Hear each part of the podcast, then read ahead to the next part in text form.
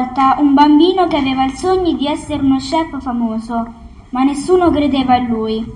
Ogni volta che gli chiedevano cosa volesse fare da grande, lui rispondeva con lo chef e iniziavano tutti a ridere. I suoi genitori volevano che fosse un dottore e non gli avrebbero mai permesso di essere ciò che voleva. Il suo desiderio era di creare una nuova spezia, per la quale tutti sarebbero andati pazzi. Voleva inventare un piatto così buono che avrebbe rimpiazzato qualsiasi cibo. I bambini volevano mandarlo all'università.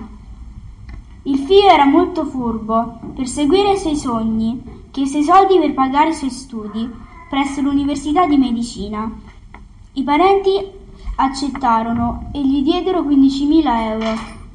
Andò via di casa con la scusa di andare all'università per studiare.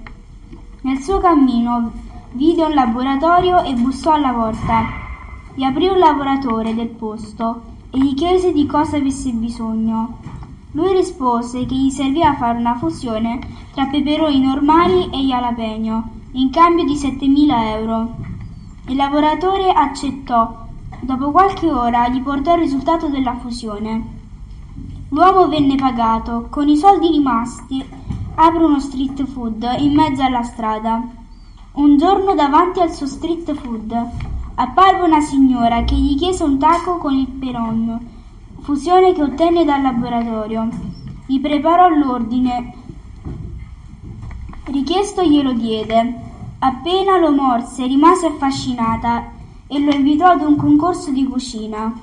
L'uomo accettò i, giudi- i giudici apprezzarono molto il pelon e così vinse il concorso.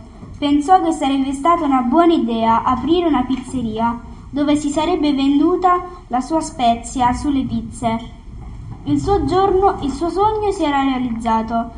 Dopo un, paio di anni, dopo un paio di giorni aprì una piccola pizzeria a taglio in un centro commerciale. I suoi clienti crescevano sempre di più e il suo ristorante divente, divenne sempre più grande. Il ristorante divenne così grosso che il proprietario dovette assumere cinque persone solo per buttare gli avanzi delle pizze. Una domenica mattina aveva già venduto 389 pizze, 113 pizzette, 57 arancini, 224 pacchetti di patatine, 68 chicken nuggets e 5 panini. Alla chiusura gli rimasero 47 prodotti.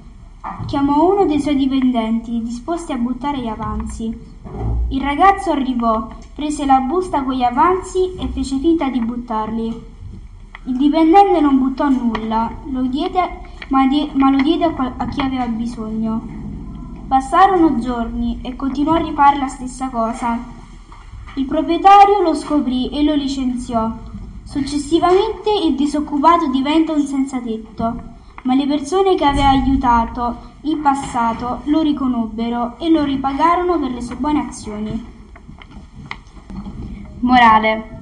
Non buttate il cibo, ma aiutate chi ne ha bisogno. Così la gentilezza che fate un giorno ritornerà sempre indietro.